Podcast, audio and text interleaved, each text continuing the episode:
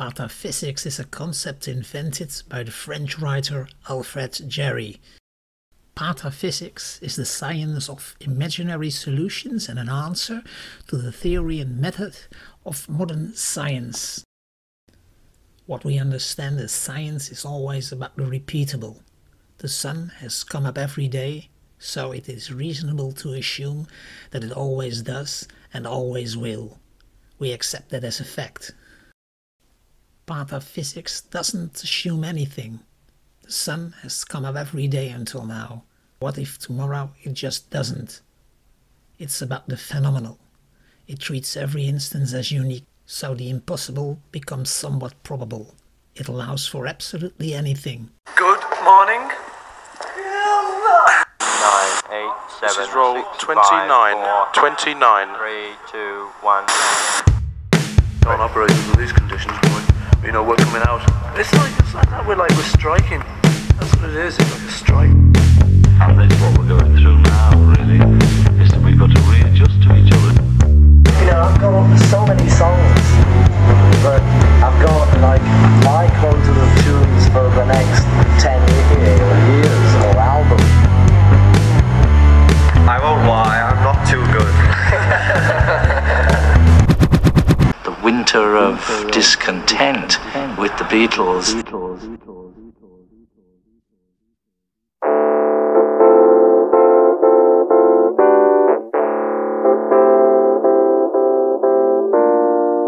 Hello, and welcome to Winter of Discontent, the podcast that takes a deep dive into the recordings of the Beatles sessions for the Get Back project. My name is Nick. Join me now as we embark on this epic journey together. Episode 19.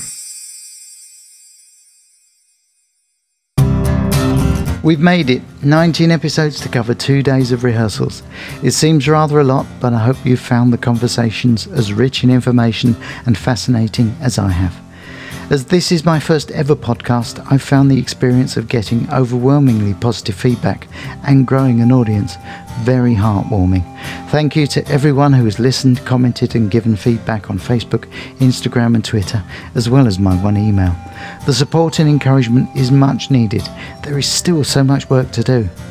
The podcast audience has grown to a regular 500 listeners for every episode, and every 2 weeks I hit 1,000 plus downloads.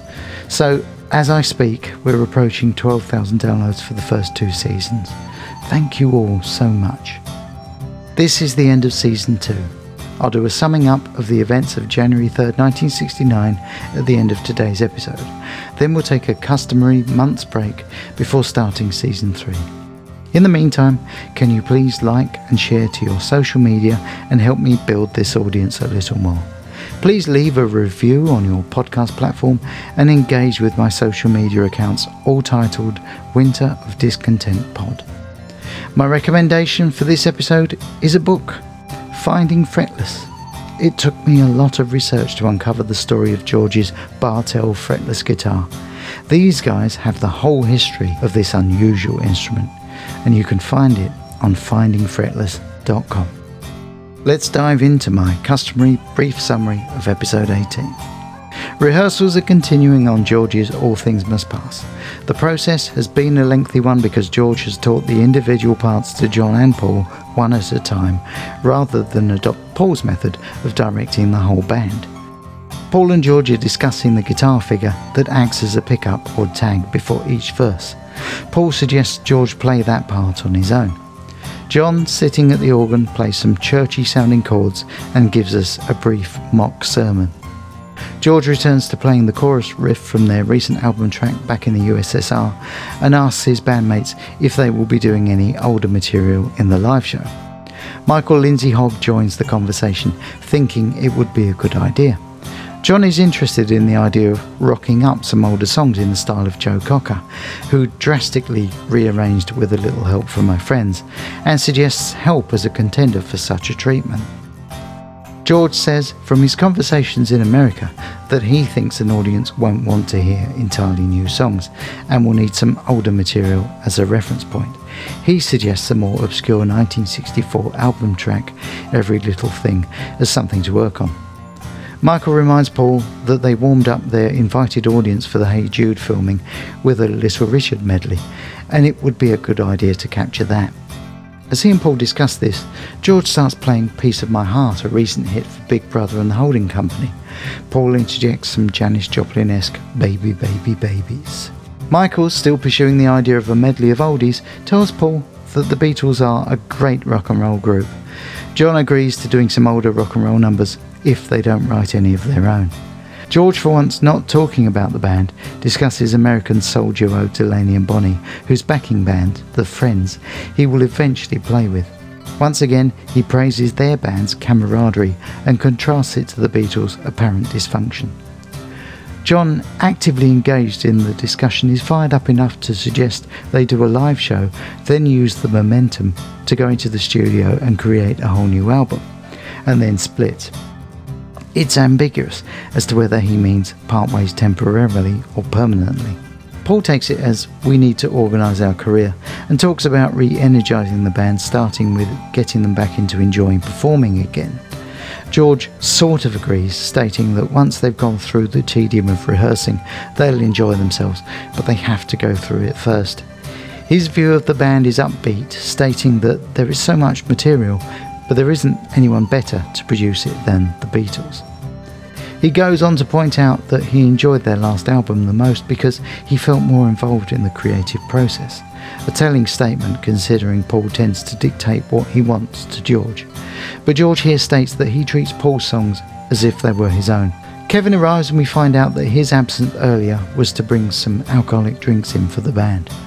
John has a beer, George a glass of white wine. They take a short break from rehearsing to refresh themselves. George gives Kevin a list of parts he wants for Lucy, his red Les Paul. As Paul and John improvise a brief bluesy tune, George is heard asking John if he has anything he'd like them to rehearse. John states he doesn't have anything finished unless they want to learn On the Road to Marrakesh. George knows this, so he's willing to move on to this. John isn't so keen, stating that it's another slow tune. George and Paul agree that they have mainly slow songs to offer. George wonders aloud whether that could become the theme for the show. John comments that of his own material, he only likes the chorus to Don't Let Me Down so far. Paul suggests going back over One After 909, which they rehearsed earlier. John thinks they don't need to, but he and George then discuss the arrangement, particularly the solo. This leads George into a discussion with John about Eric Clapton and why George thinks he's far better than everyone else and why his own approach is more rigid and less improvisational. Paul rejoins the conversation and George restates his point about Clapton. Paul likens the improvisational style to jazz and then mentions the TV show Jazz at the Maltings. John and Ringo also saw the show, but George didn't. He doesn't really like jazz, but is a fan of Ray Charles' big band, who he saw last summer. In particular, he's a fan of the work of Charles' organist, Billy Preston. Procrastinating once again, George starts playing I've Been Good To You, a song by Motown group The Miracles. Paul interrupts to focus the band back on rehearsing All Things Must Pass, telling him how to teach the arrangement to the rest of the band. In effect, he's saying, if we're doing something wrong, stop and correct us. Ringo checks the rhythm pattern with George before they start. George highlighting parts of the song where they would normally overdub something extra, but obviously can't right now, and they start another run through. Paul highlights what he just suggested to George by stopping the band when there is a timing issue. George then suggests playing the pickup to the verse on his own, exactly what Paul has suggested half an hour ago. They work on the chorus harmonies some more, trying different ways to phrase them. George, still unhappy with the guitar sound, gets instruction from John on how to get the best sound from his Casino, and we learn that one knob is broken. John then suggests using the tremolo setting on the amp, which George does. A discussion then follows about effects on the live sound, John pointing out the advances in technology since the Beatles' last live shows. John asks if Magic Alex's phasing machine is ready yet. Of course it isn't. George offers to borrow Eric Clapton's Leslie speaker for his guitar. Another version of All Things Must Pass begins with the tremolo effect on guitar before the tape cuts.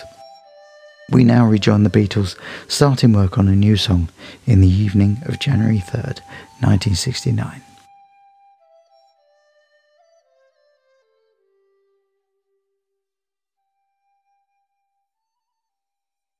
part of this next sequence appears in the Let It Be film.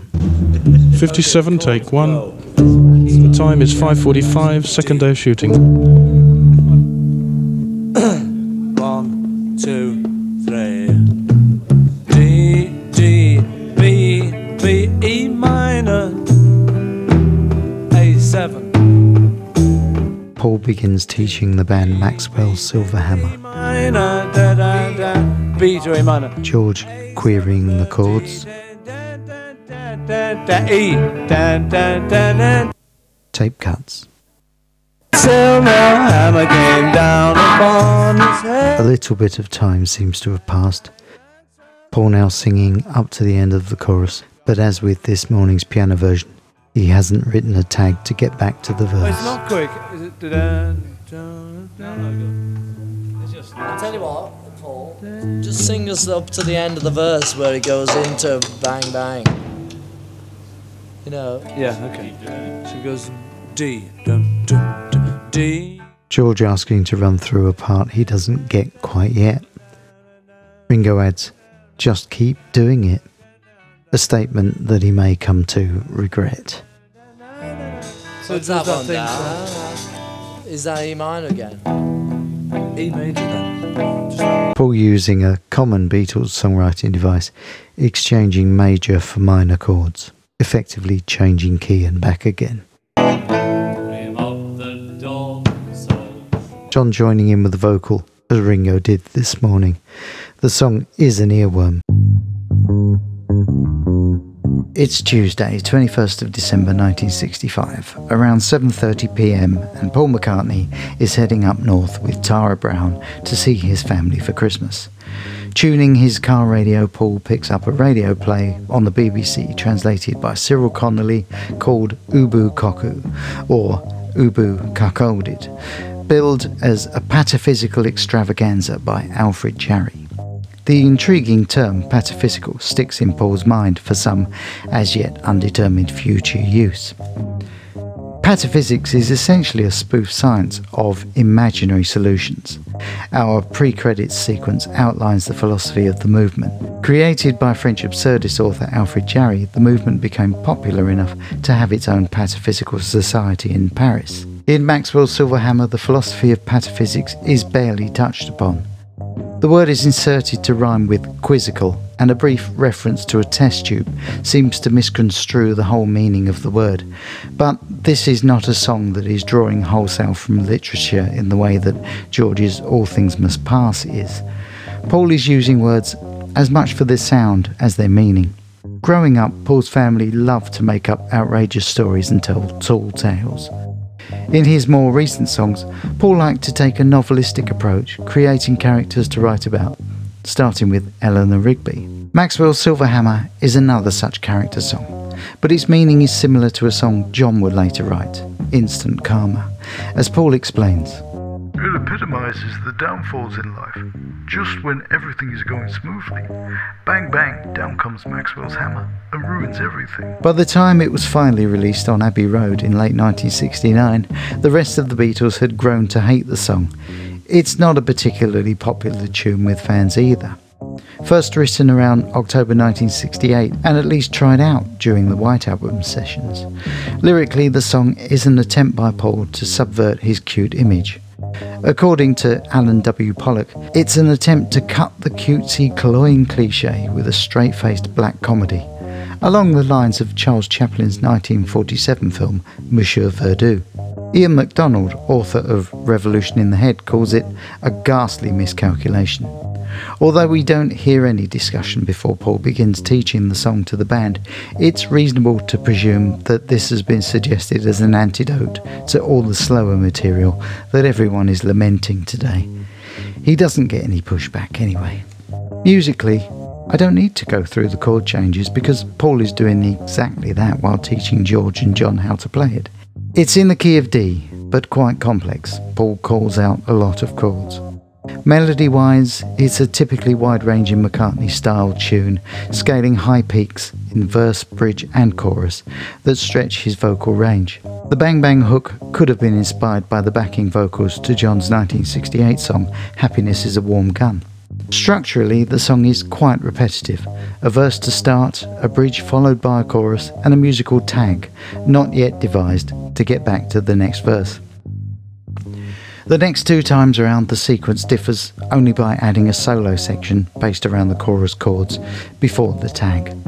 What you have here is a typical McCartney Beatle type chord sequence, interchangeably using minor and major chords. So we have in the verse, in the key of D, should go to B minor. Instead it goes to the major, B7th. And in the chorus, it moves from D major to E7th to A7th, and then E minor for the repeat, clang clang, Maxwell's Silver Hammer. Paul seemed convinced that this was a potential hit single, according to Lennon, given the right production. But in pursuing it, he burnt a lot of goodwill with his bandmates. Ian MacDonald suggests the song was possibly inspired by the Soft Machine track, Pataphysical Introduction. Robert Wyatt, drummer for that band, was a member of the Pataphysical Society. However, that song wasn't recorded until 2 months after these rehearsals. Another potential influence isn't discussed often. When a pope dies, there are a number of rituals that must be observed. Many are a closely guarded secret. One of the rituals is that the papal ring and seals are destroyed with a silver hammer to prevent forgery of documents. There is a school of thought that suggests in older times the same hammer was used to hit the pontiff 3 times on the skull to make sure that he was dead. This has never been confirmed or denied by the Vatican. It's also not at all certain that Paul had any idea that such a practice existed, but it's tantalising to think that such ideas could have free associated along with pataphysics when Paul was creating the lyrics to this song. As for the Christmas 1965 trip, it would become memorable for much more painful reasons. 5 days after hearing the radio play, Paul lost control of a moped while taking a late-night ride with Tara, landing face-first. He split his lip badly enough to need stitches and chipped a front tooth.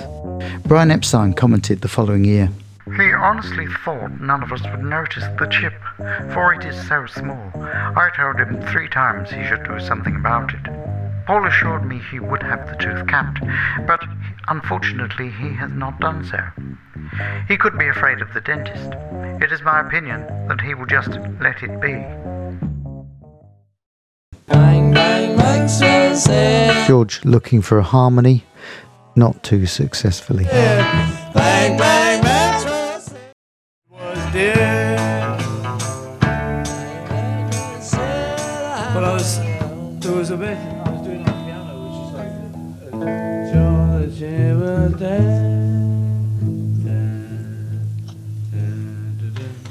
Paul trying to remember the tag he'd worked out on piano.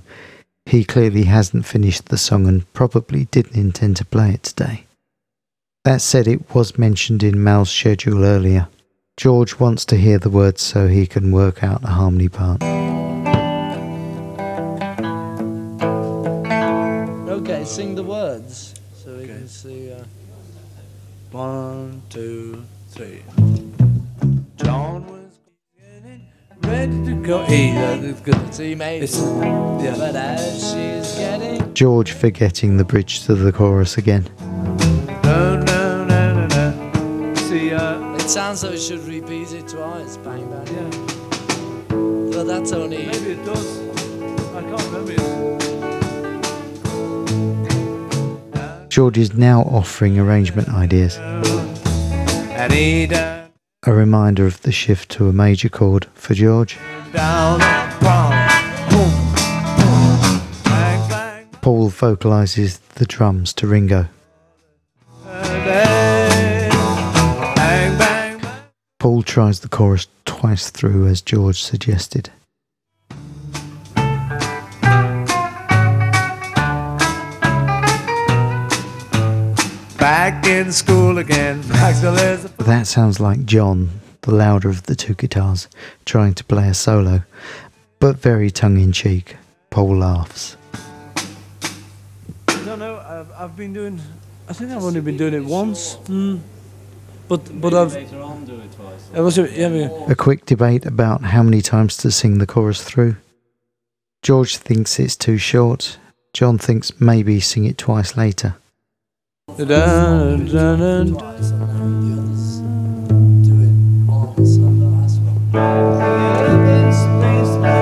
like, that's the bit. Oh, that's like the bit that is the one, the title bit and the bit, you know, the catchy chorus again. Only just spotted it during the edit. John is singing the words to I'm the Open Spaceman by the Bonzo Dog Band to the tune of Maxwell's Silver Hammer. He's obviously spotted a similarity. It's like, it just like feels as though it should go... Like you know, just heavy that bit. Paul giving rhythm ideas to Ringo, but changing his mind to something half the speed. But even more sort of rockier, that bit. The rest of it sort of... Well, you know.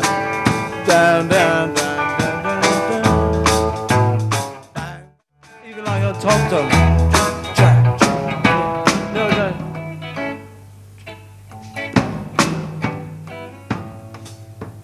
Oh, that's it. The sort of slow offbeat on that.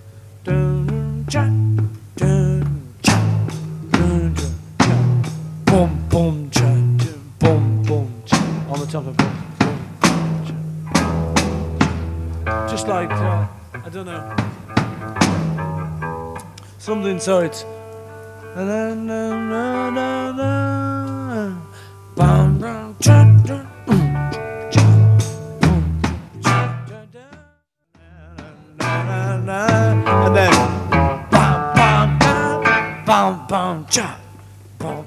Yeah, that's it. Paul wants Ringo to emphasise the words bang bang, but then has another idea. Even with the cymbal on that first. On like a hi hat as well. Yeah. So it's like bang bang. Because originally I was trying to get a hammer, which we might get Mal to do. Just to get on a hammer like on an anvil, a big hammer. On an anvil. Maxwell Silver Hammer, okay. Because it's the only that sound. You can't make it with anything else. You know. Bang, bang, bang, bang. Here we have the moment the anvil idea is conceived, which will become a major part of the finished song. Okay, do it from the beginning then. Sort of like Steptoe, you know. Paul thinking the song sounds a little like the theme music to BBC's Steptoe and Son, written by Ron Grainer, who is also responsible for the Doctor Who theme. The opening two lines are very much like that tune, even in the same rhythm, so it's likely an inspiration. The show starred Harry H. Corbett and Wilfred Bramble, Paul's very clean grandfather in A Hard Day's Night. 1, 2, 3.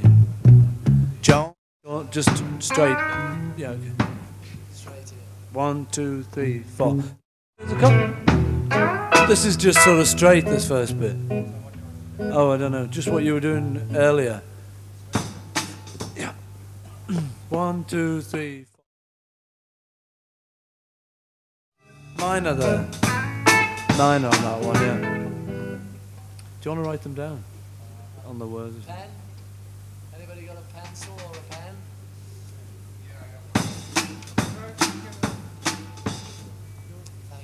Slightly pointed comment from Paul as George plays the chords wrongly. George asks for a pen. Michael Lindsay-Hogg comes to his aid.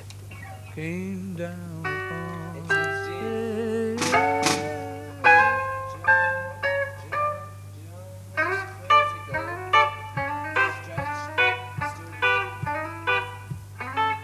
John trying out some ideas on guitar. He's contributing quite enthusiastically.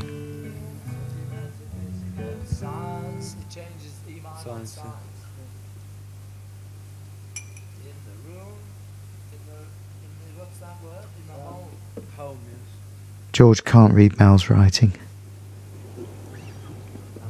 Is that what it changes to? It goes back to D on oh, oh, oh. D, D, Maxwell Silver Hammer came. then that's it. It changes to that then, like sort of slow. But the other is.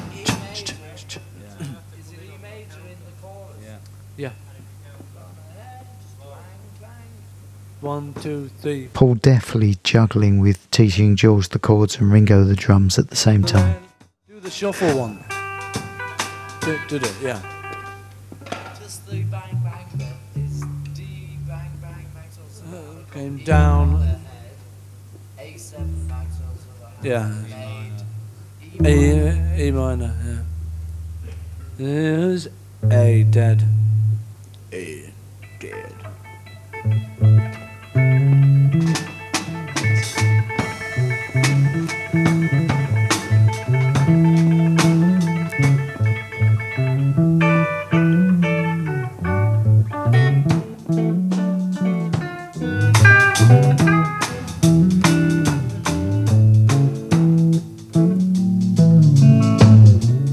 Okay, go from the beginning now. 2, 3, 4. Okay, you count it in then. 1, 2, 3, 4. Paul vocalising a part for guitar here, but this will eventually become part of the backing vocals.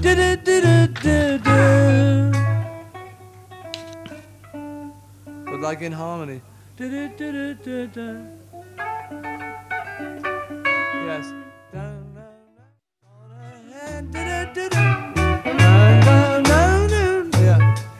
Like head. Is that going into A? Yeah. Silver. See, on the piano. Oh, it was doing another one. Do you want to play the piano and I play bass for this one? Yeah. Because, yeah. I'll have to play a right hand. Kevin? Mal or Kevin? Hello? If you've got the 6-string bass, it'll be best. George offers to take over on bass if Paul wants to play piano. Paul agrees.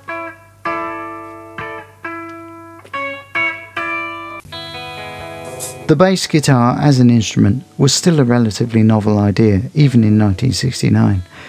The 4-string instrument that has become the norm today evolved from the upright double bass and not the guitar. There were a number of experiments with bass instruments during the early rock and roll period. One such innovation was the Dan Electro 6-string bass launched in 1956. The instrument was, simply put, an electric guitar tuned down an octave. Not wanting to be left behind, the Gibson Company launched its EB6 model in direct competition in 1960, and this led Fender to introduce the Bass-6 in 1961.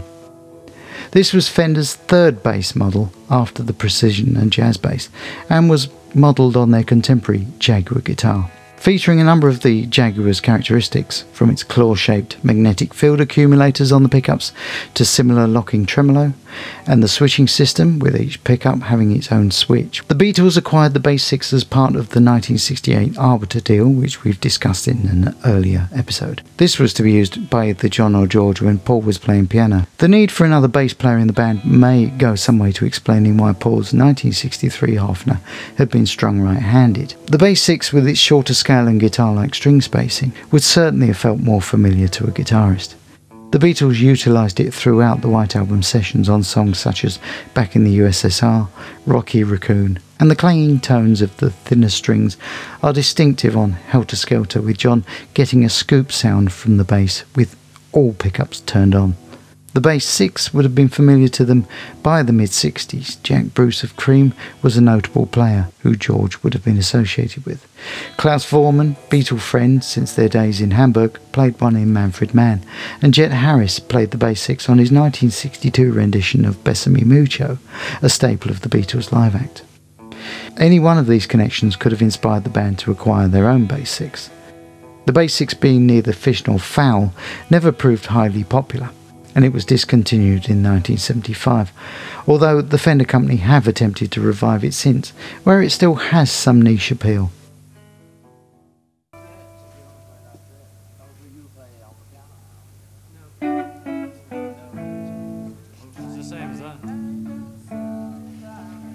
George working with John on a harmony guitar part before switching to bass. Sync 58.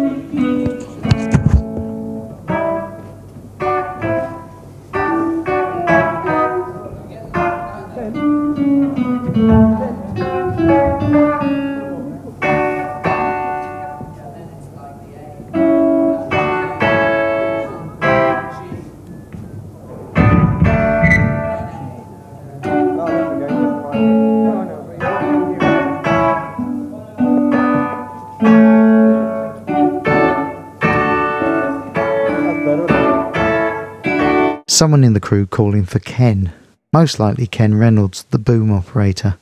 Something is adjusted. You hear someone say, "That's better, isn't it?"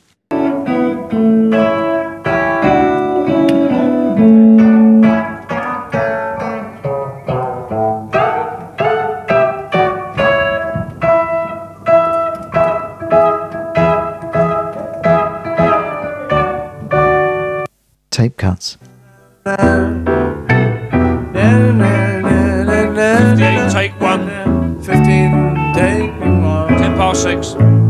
Paul can hear the audio slate and slips this into the lyrics. It's now 6:10 in the evening. Now we have a performance with Paul on piano and George on bass, feeling his way around the bass line.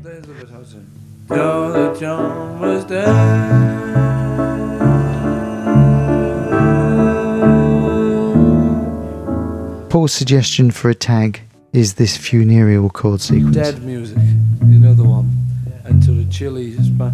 A very mumbled sentence from Paul, given the context. I'm guessing he's saying dead music and sort of chilling, though he could be saying chilly, and vocalises a shivery noise.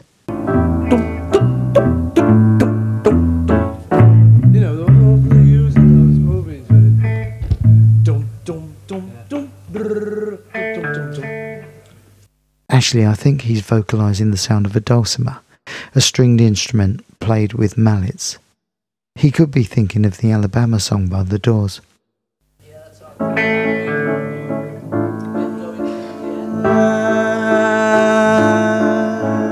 right. George is prodding away at the bass line, not quite getting it yet. There's no PA on it. Can you get some of that on it?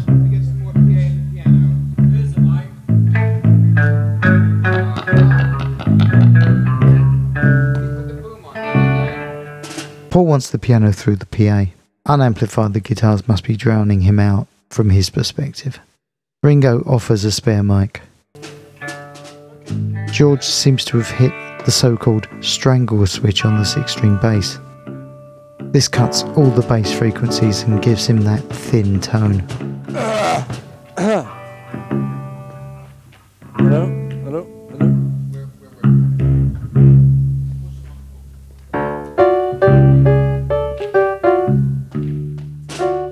Some of the Beatles jam while they set up the mics.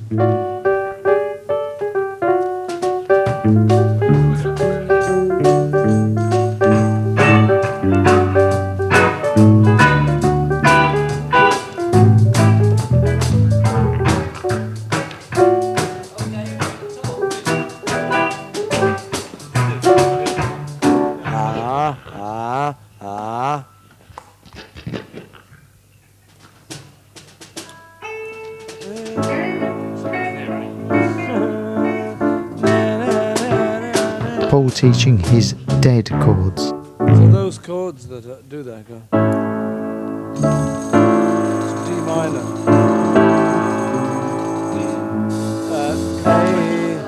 The genre's dead. A to D minor to E minor to D, A. You know.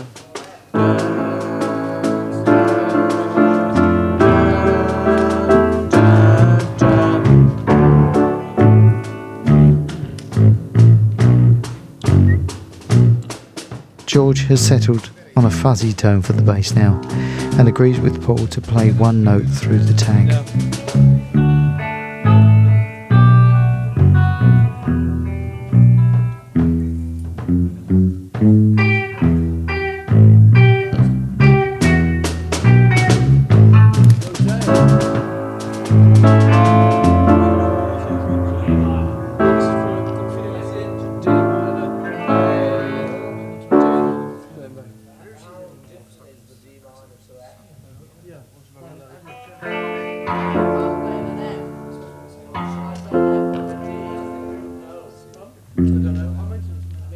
bit? Yeah. I don't know. A for that bit.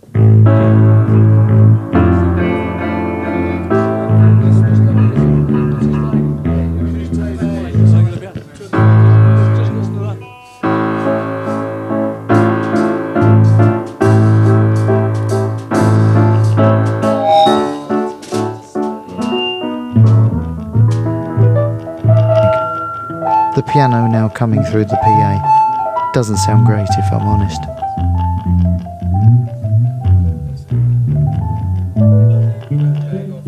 One, two, hello.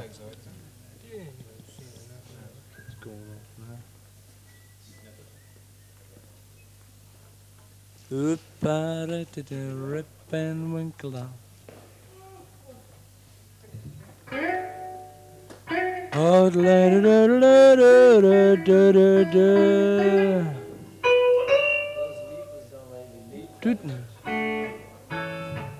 Hello. Hello. Hello. Hello. Hello. Hello. Hello. Hello. Hello. Hello. Hello. Hello. Hello. Hello. Hello. Hello. Hello. Hello. Hello. Hello. Paul's vocal mic isn't coming through the PA. One's not on. Hello.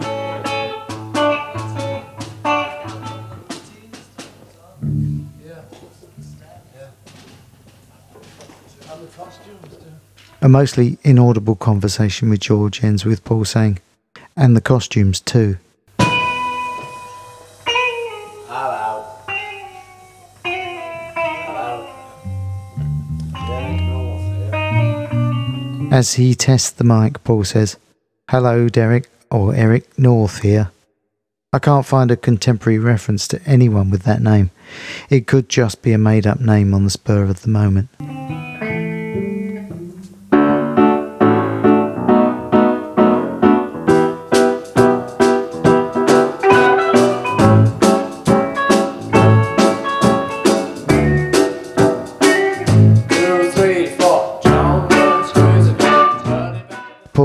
Them into another performance. John having some quite creative ideas on guitar. Georgie's bass line is still experimental. She's getting ready to go, a knock comes on the door. Paul has intuitively gone to an instrumental section over a repeat of the chorus. It's a similar idea to what George has already suggested.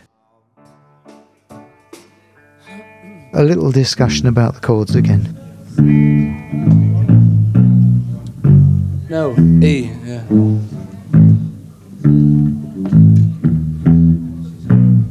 So shout the chords out. Okay.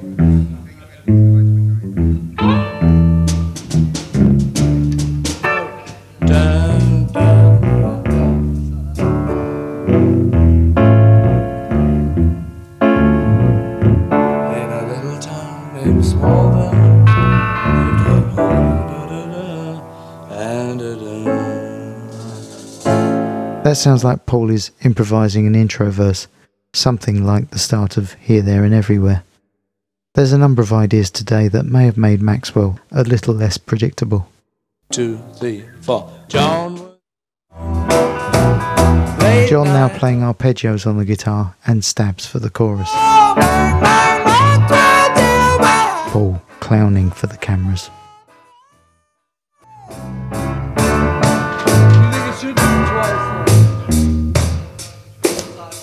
Paul consulting with George about the number of choruses. As the song's not finished, he's less dictatorial. And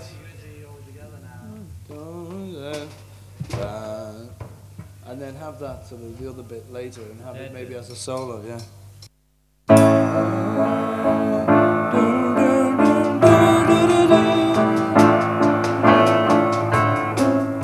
Or even do more of that. And the orchestra goes...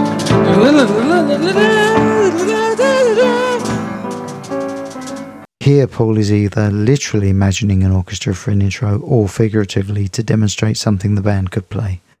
But it's interesting to think that Paul could be imagining a live show backed with an orchestra, in the style of the Hey Jude clips.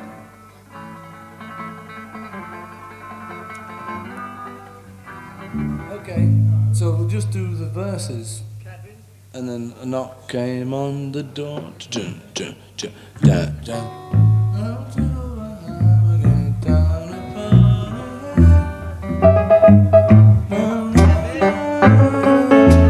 George trying to get Kevin's attention while playing. Paul now tries adding a chord to the end of the chorus as a tag.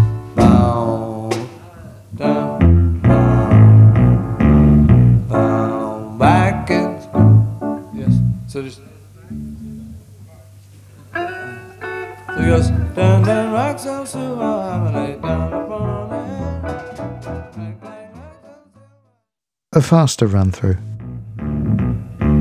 Then yeah, that's it. And then back into the verse. Then back in and back into the yeah, okay.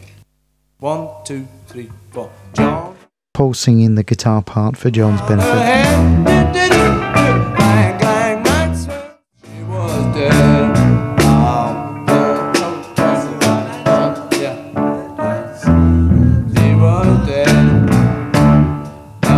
Another idea for a tag back to the verse. Paul appears to be writing this song as he goes along. Back in school again.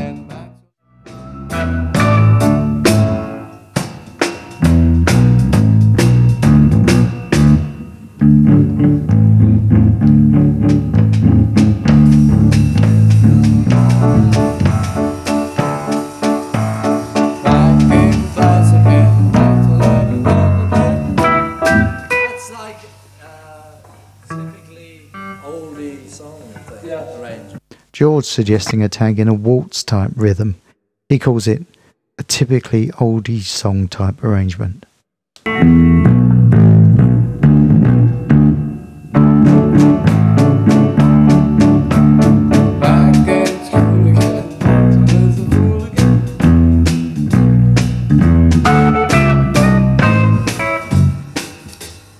There's only two verses in that, so we're doing that. Well, a bit of a range and we'll do it no harm. Yeah, no way. But I don't really know where it goes after that.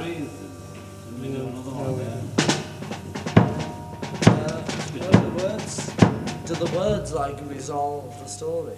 Well, they will do. I mean, we've got more to write, or they will do. No, we've got more to write. Paul admitting here the song isn't finished.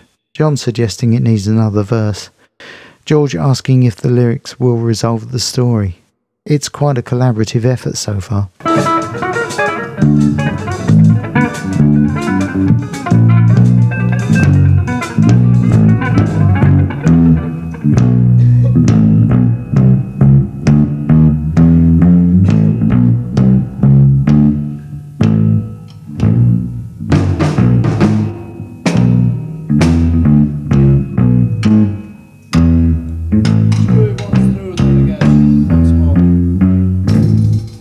Calls for one more run through.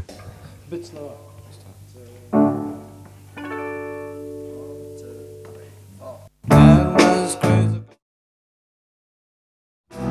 I take you out to tape cuts? This is probably the same performance. Paul running with the waltz tag idea. Should we have that?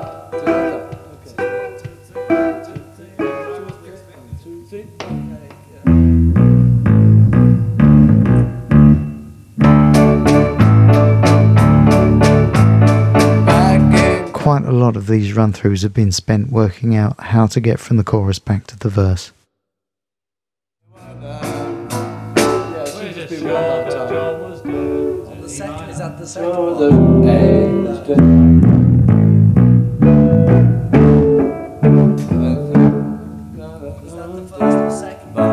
but just...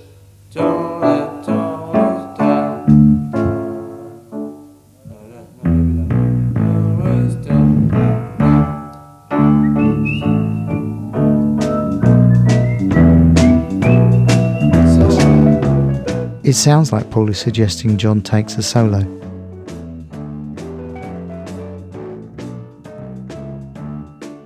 This section is reminiscent of the Hey Jude clips where the band are seen playing the David Frost show theme.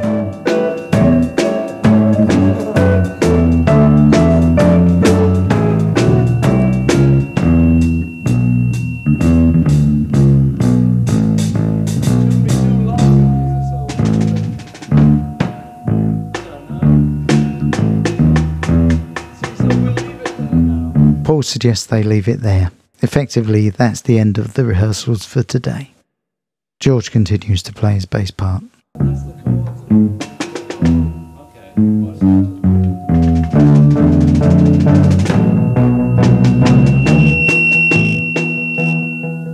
In the background, you can hear the other Beatles chatting to Michael Lindsay-Hogg.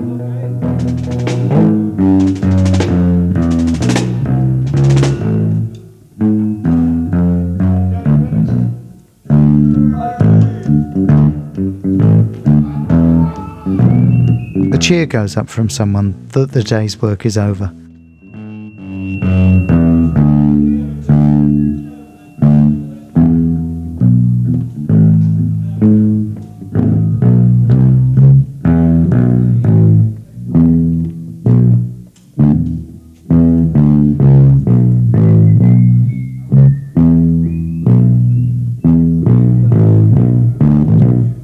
George working on that waltz time section. It was he who suggested the waltz part to We Can Work It Out. He's trying to recall a song that switches time signature in the same way and asks John if he knows it. John asks, "One of ours?" What was that? One of ours?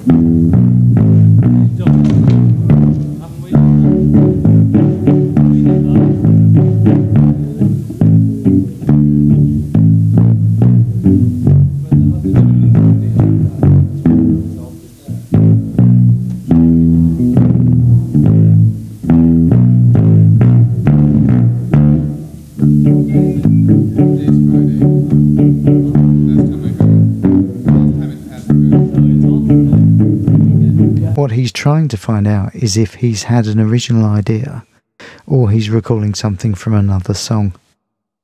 There are a few Beatles songs that do this. The aforementioned We Can Work It Out, Lucy in the Sky with Diamonds, even a song like Everybody's Got Something to Hide Except for Me and My Monkey does it. More interestingly, George will make use of this idea in a song he'll write next week, I Me Mine.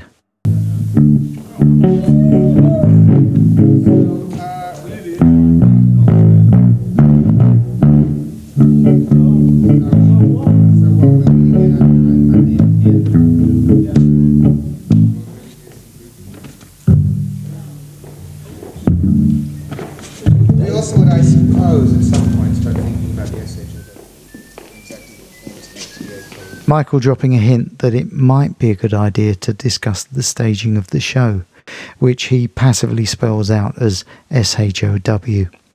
John, quick as the flash, mockingly spells out W-H-A-T.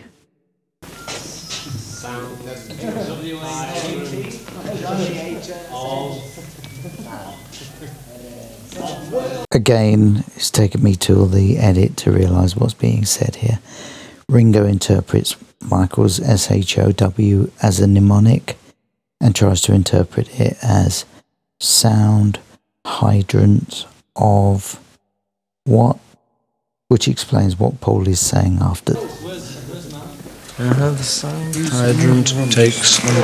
Do you know where my coat is, Kevin? Yes, yeah. It's over there. It says anonymously. It was over there anonymously.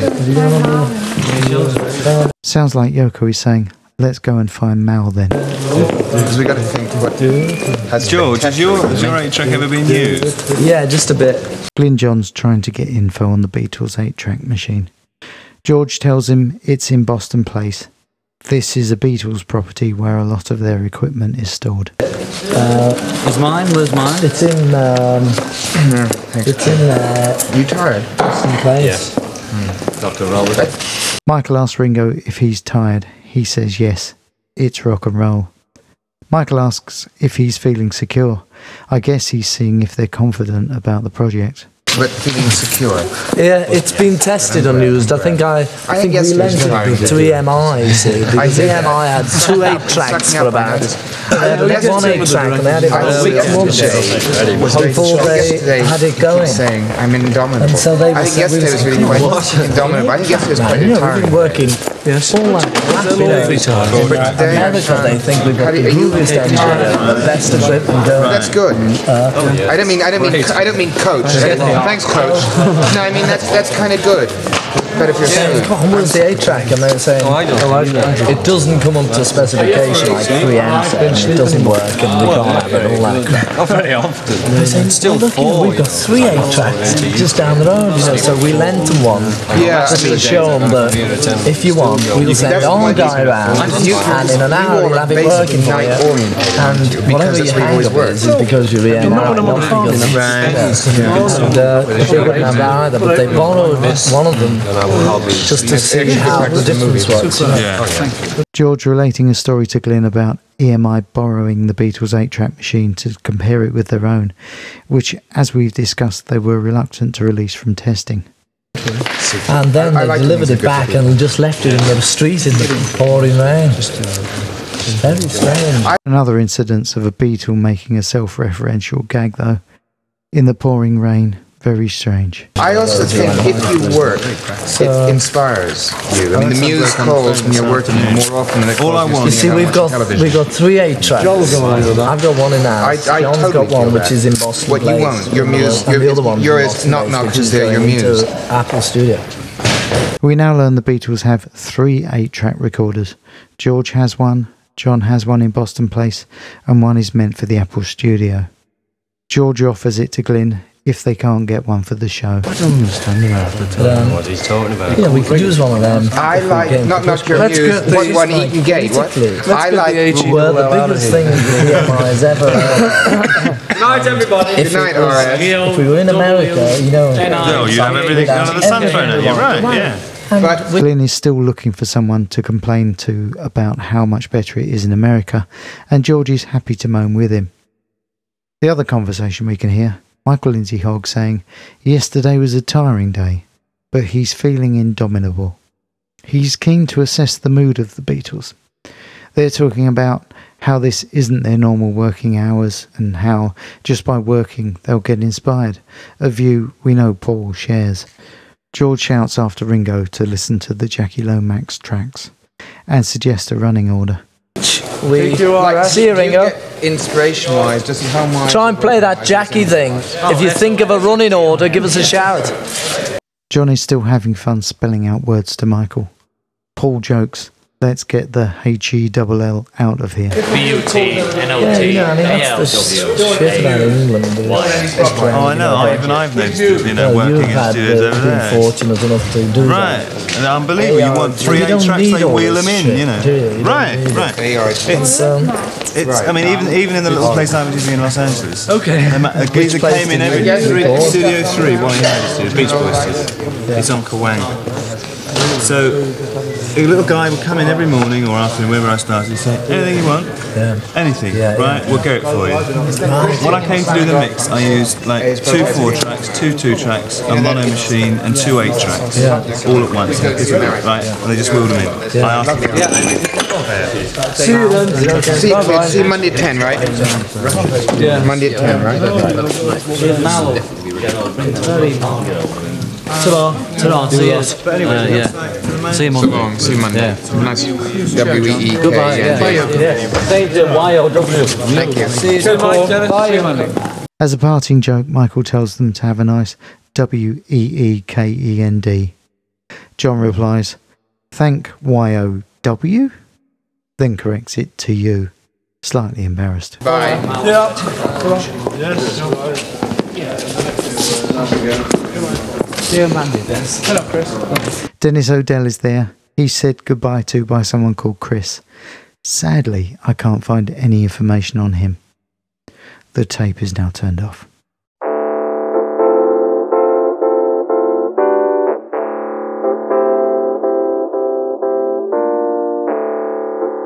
And so, the second day of rehearsal is complete. In terms of what it contributed to the final finished product, it could be argued that not much was achieved. They effectively leave today with just one new song that will make the final cut. And even that is just an old number from their pre-fame days. But that view is very much taken through the lens of hindsight. In fact, some progress has been made on the material tried out on the second. The basic structures of Don't Let Me Down, I've Got a Feeling and Two of Us are now established. To this, they've added the One After 909 and All Things Must Pass. Plus, they've learnt Paul's Maxwell's Silver Hammer, so in 2 days they have 6 songs which they can polish up for their live show. They've also touched upon John's Gimme Some Truth and Sun King. They don't yet know that 2 of these will be dropped. It's reasonable to imagine that the Beatles went home fairly satisfied with their progress. Mal has compiled their work into a schedule, so things aren't as disorganised as many people think. More material has been shot for the documentary also. From today, 3 scenes will make the edit of the Let It Be film. Paul and Ringo at the piano, George getting an electric shock from his mic, and Paul teaching the band Maxwell's Silver Hammer. The Paul and Ringo piano sequence was orchestrated by Michael Lindsay-Hogg and is cut with the equally staged footage of Kevin and Mel pushing a piano from yesterday. Clearly Michael has a pre-planned idea of how he wants the documentary to start. The rehearsals themselves have varied from painstaking to unfocused. George comments openly that they have to go through the boredom before they can get any enjoyment out of the work. Paul agrees but sees this more as getting the Beatles their work ethic back. Part of the problem is discussed today. Both George and Paul note that they're still thinking in terms of recording. Their working method in the last few years has been to rehearse a backing track, record that and then overdub the embellishments, lead guitar, keyboards, backing vocals, etc. What is making rehearsal more laborious is the fact that to rehearse lead guitar or harmonies, they have to play the song over and over again. It's part of the reason why many people start listening to these tapes and grow tired of hearing the same songs endlessly.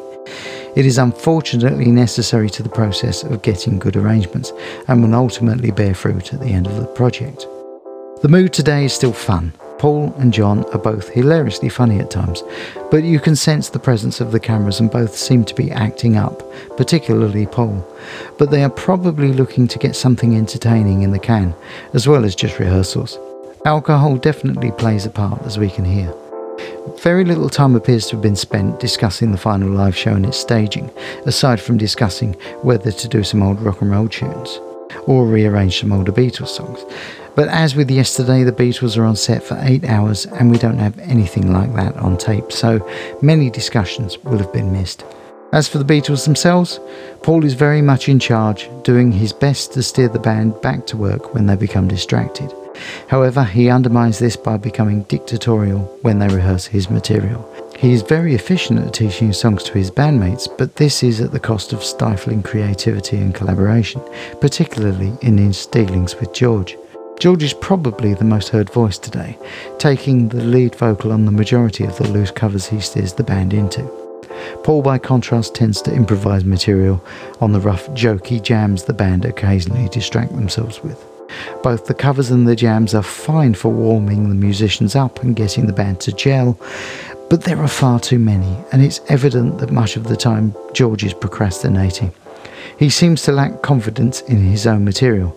The rehearsals for All Things Must Pass are lengthy because he fusses over getting the right guitar sound and guitar and then teaches everyone their part individually. Then seemingly wants to move on to something else as soon as everybody knows their part. He is still enthused by his winter with Dylan, the band and Cream and really wants the Beatles to work more as a collective, which would naturally raise his profile as a songwriter and vocalist within the group. So the beginnings of a power struggle are starting to emerge. John seems more engaged and less nervous than yesterday. He contributes opinions and suggestions to the live show, especially the concert sound, but ultimately he's content for Paul to lead the rehearsals. John is often portrayed as strung out and disengaged during these sessions, but as we can hear, he has been often funny, very supportive of George, alert and contributing. Yoko is present with him, but mostly silent. The sessions have been quite good fun, but I'm sure there were times when she wished she'd brought a book. Notable by his absence is George Martin. Paul has assumed the role of producer-arranger for the band. Martin is now just a facilitator, and that is to the band's detriment. They really could do with his musical vocabulary and discipline. He probably felt his involvement at this stage was unnecessary. Glyn Johns too doesn't yet have a clear role. All discussions about sound have been with Peter Sutton, when Glyn confessed yesterday to knowing nothing about how to set up a PA. As such, he's on the receiving end of Paul's ire when he fails to secure an 8-track machine for recording. I'm sure the repeated issues with amps, the PA and electric shocks may have added to Paul's frustration with Glyn. Tony Richmond has finally been caught on tape and seems to be by Michael Lindsay-Hogg's side now. Michael himself has captured some useful footage and mostly allowed the band to get on with their work without pushing for a discussion on the live show. Aside from a conversation with John about the type of audience that they would like. As a whole, the band do seem to be more enthusiastic and happier in each other's company than yesterday. They even seem fired up by yesterday's edition of Top of the Pops, making a number of references to the acts on the show. The subject of augmenting the band is raised, especially with regards to keyboard players, the seeds therefore being sown for how the project will eventually turn out, especially when George is reminded of Billy Preston during a discussion about jazz. It's even possible that George was hinting about getting Eric Clapton to work with the band, such was his praise for the guitarist. All in all, today has not been anything like the disaster that it's too often portrayed as. The band have made progress and seem to be getting on well. One sad musical note, this is the last time we hear Paul's 1961 Hofner bass. When he takes it off to switch to piano, it is never heard from again. On Monday, he will switch back to the now properly strung 63 Hofner, and sometime, possibly even this weekend, the original Beatle bass will be stolen, and to this day, it has never been recovered. The weekend beckons for the Beatles, but we'll discuss that when we start season 3. And that's it. Thanks for listening. Let me know what you think on our Facebook page and our Instagram, all titled Winter of Discontent Pod. Please subscribe to the podcast and leave a review. It really helps other people find us. You can also email on winterofdiscontentpod@gmail.com. Thanks again and goodbye for now.